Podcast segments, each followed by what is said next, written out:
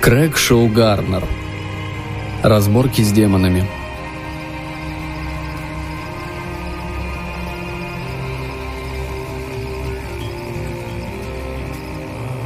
Часть четвертая. Никогда не надо верить волшебнику, который жалуется на коварство практикующих магов. В действительности существует множество ситуаций, в которых маг может доверять своему собрату. Например, в том случае, когда дело не касается денег или когда твой коллега действует на достаточном расстоянии, чтобы его заклинания не могли подействовать на тебя. Из наставления Бенезума, том 14. За завтраком никто не притрагивался к еде. Я тихонько сидел за столом и без конца прокручивал в голове три коротких заклинания, которые мне надо было выучить. Мой господин тоже вел себя тише обычного, так как боялся, что у него из носа вывалятся бумажные цилиндрики. Визалей и Гранах переглядывались через стол. Хендрик ворчал что-то себе под нос, король Урфа дрожал. Эбеназум прокашлялся и заговорил странным глухим голосом, едва шевеля губами. «Нам надо осмотреть башню». «Башню?» – прошептал Урфа. «Да, конечно. Н нельзя терять времени». Он нервно сглотнул. «Башня». Эбеназум встал.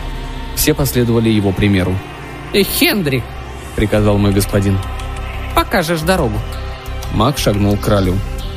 «Ваше Величество, коль скоро мы приступаем к делу, я бы хотел обсудить размер нашего э, вознаграждения».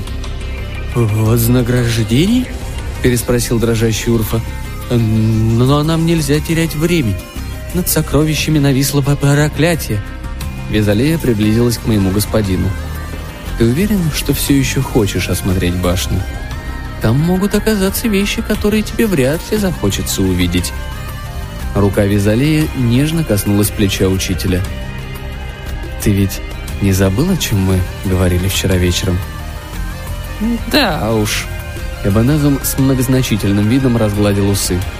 «У меня такое чувство, что сокровищница преподнесет нам всем немало сюрпризов». «Проклятие!» раздалось в голове процессии, покидающей тронный зал. «Я действительно должен идти с вами?» донеслось с хвоста. «Харти!» — напомнил Гранах. «Может, мы все-таки немного поторопились?» Король отер лоб кружевным рукавом. «Э, «Может, лучше отложить осмотр башни и обсудить план наших действий?» «Отложить?» — возвысил голос Гранах и обменялся взглядами с Физалеей. «Ну, «Хорошо, если так надо». Они развернулись и зашагали обратно в тронный зал. «Если мы отложим осмотр», — сказал Эбенезум и посмотрел в глаза королю. «король Урфа может никогда больше не увидеть своих денег». «Никогда?» Короля буквально затрясло. М «Моих денег? Никогда? Денег никогда?» Урфа набрал в грудь побольше воздуха. «Нельзя тратить времени в башню!» Мы миновали узкий лестничный пролет и вышли на широкую площадку перед массивными дубовыми дверями. «Казна!» — сообщил Хендрик. «Ваше Величество, заклинание, если вы не против», — заметил Гранах. Урфа вжался в дальний угол площадки, зажмурил глаза и заорал. «Говорю О! О! Говорю Т! Т! Говорю К! К! Говорю Р! Р! Говорю О! О! Говорю Е! Е! Как будет все вместе? Открой! Открой!» Дверь громко щелкнула и подчинилась. Внутри стояла тишина. «Вперед!» — крикнул на Мурфа. «Я вас здесь подожду!» Эбенезум шагнул в сокровищницу. Помещение не было большим, но и маленьким назвать его было нельзя. Оно было забито оранжевыми сундуками, золотыми слитками, умопомрачительными драгоценностями и мешками, которые были навалены вдоль стен, где по пояс, а где и по плечо. Мы пробрались в центр сокровищницы. «Проклятие!» – пробормотал Хендрик. «Я что-то не вижу демонов!» С площадки за дверью раздался нечеловеческий крик. В сокровищницу вбежал Урфа, преследуемый пауком. «Паук с Пандоры!» — воскликнул учитель и зажал свой нос. «Гранах!» — крикнула Визалея. «Мы так не договаривались!» «Ваше Величество!» – заорал Гранах. «Осталась одна надежда. Я произнесу заклинание «Золотая звезда». «Нет, ты этого не сделаешь!» Визалея торопливо пробормотала себе под нос несколько слов. «Если кто-то и вызовет золотую звезду, это буду я!» В комнату прыгнула жаба. «Жаба Тогата!» — сказал учитель. «Быстрее, Урфа!» — кричал Гранах. «Позвольте мне произнести заклинание, пока не поздно!» Красная клешня вцепилась в груду драгоценных камней. «Краб Кранца!» — проинформировал меня Эбенезум. «Только не краб!» — взвизгнула Визалея. «На этот раз, Гранах, ты зашел слишком далеко. Вызываю вож Лифтиании!» Гранах шагнул в сторону, уступая дорогу запыхавшемуся королю, которого теперь преследовали паукообразные, раздутое земноводное и улыбающееся ракообразное. «О, нет!» – орал Гранах. «Вызываю летучих мышей Велилапии!» В воздухе стало не продохнуть от насекомых и хлопающих крыльев. «Это меня не остановит, я вызываю крыс Ругата!» «Ах так! Посмотрим, как ты управишься с мышами Миргала!» Ты сам напросился, я вызываю ужасную корову Каддата!» Мой господин поднял руки. Э, «Прекратите это! Вы вызываете колдовские перегрузки!» Стены сокровищницы задрожали от мычания. Прямо перед нами материализовалась тошнотворно-желтая фигура.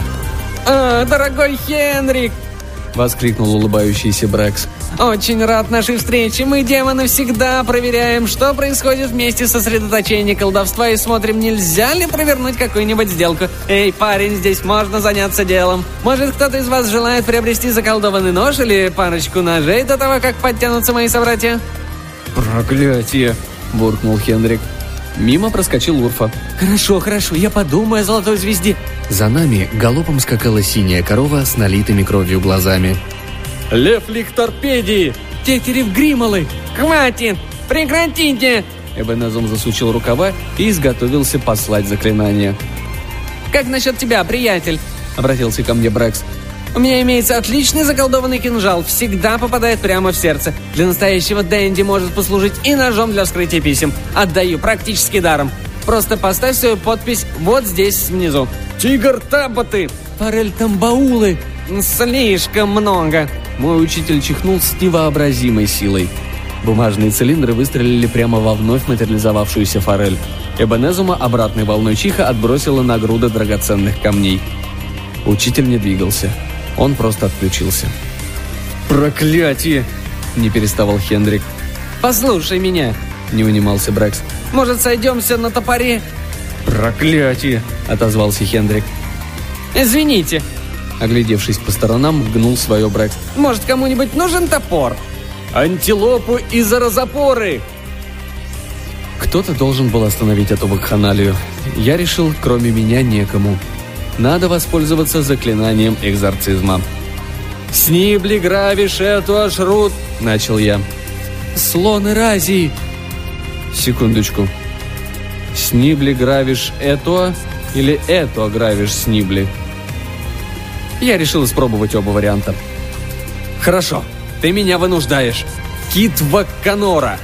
В центре сокровищницы грохнул взрыв.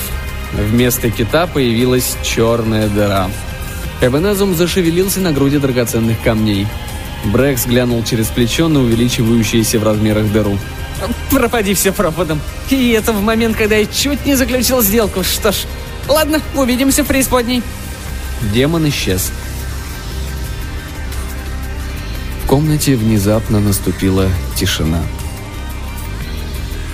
Придворные маги перестали колдовать, и все дьявольские создания, крабы и коровы, тигры и форели – обернулись в сторону расширяющейся дыры. Эбенезум открыл глаза. «Смерч!» — воскликнул он. «Скорее, мы можем остановить его, если все вместе возьмемся за дело». Поднялся ветер, и водоворотом стал уходить в дыру. Исчадие преисподней, крыс и летучих мышей, вшей и мышей утащило в черноту. Гранах и Визалей яростно посылали пасы в сторону дыры — «Вместе!» — кричал Эбенезум. «А «Мы должны объединиться!» Учитель начал чихать. Он прикрыл нос полой мантии и отступил от дыры. Все напрасно. Недуг скрутил волшебника. В темноту начало засасывать драгоценности и мешки с золотом. Я почувствовал, что вихрь затягивает и меня. Гранах закричал и исчез в темноте. Визалея выкрикнула заклинание и исчезла там же. Темнота тянулась к Хендрику, королю, ко мне и моему господину. Эбенезум отбросил полумантии и выкрикнул несколько слов в расширяющуюся дыру. Слиток золота проскользил по полу мимо меня и исчез. Эбенезум сделал несколько пасов, и вихрь уменьшился. Учитель сделал еще несколько пасов, и вихрь уменьшился до человеческих размеров. Эбенезум снова зачихал. «Проклятие!» – орал Хендрик. Король Урфа с вытаращенными от ужаса глазами скользил по полу в дыру. Мы с Хенриком бросились к нему на помощь. Под ногами в дыру катились драгоценные камни. Я, надеясь заткнуть дыру, толкнул в нее сундук, но тот просто улетел в зияющую черноту. «Мое золото!» – завопил король на пути в дыру. Я ухватил его за ногу, Хендрик за другую. Я оступился на закатившихся под ноги камнях и повалился на воина. «Сгил!» Хендрик не устоял и завалился в дыру. Ветер стих. Хендрик был наполовину в сокровищнице, наполовину где-то еще. Его туша заткнула дыру. Эбенезум высморкался. «А так-то лучше», Учитель произнес несколько заклинаний и чихнул еще разок после того, как мы выдернули из дыры Хендрика, и она закрылась. Учитель быстренько разъяснил ситуацию сидящему на полу одуревшему королю Урфа. Рассказал о том, как его пытались обмануть придворные колдуны, которые воспользовались проклятием, так как других способов из-за хартии волшебников добраться до сокровищ у них не было. Рассказал о том, как он раскрыл заговор, и теперь его следовало щедро вознаградить за спасение королевских денег. «Деньги?» – прошептал король Урфа смелый, оглядывая комнату. В когда-то битком набитой сокровищнице, кроме дюжины драгоценных камешков до парочки золотых слитков, ничего не было. «Деньги! Вы похитили мои деньги! Стражники! Убить их! Они похитили мои деньги!» Хендрик стукнул его по голове. «Они что? Где я? Всем привет!» Король потерял сознание. «Проклятие!» – пробормотал Хендрик. Голова с плеч опять выполнила свою дьявольскую работу. Учитель заметил, что самое время отправляться странствовать.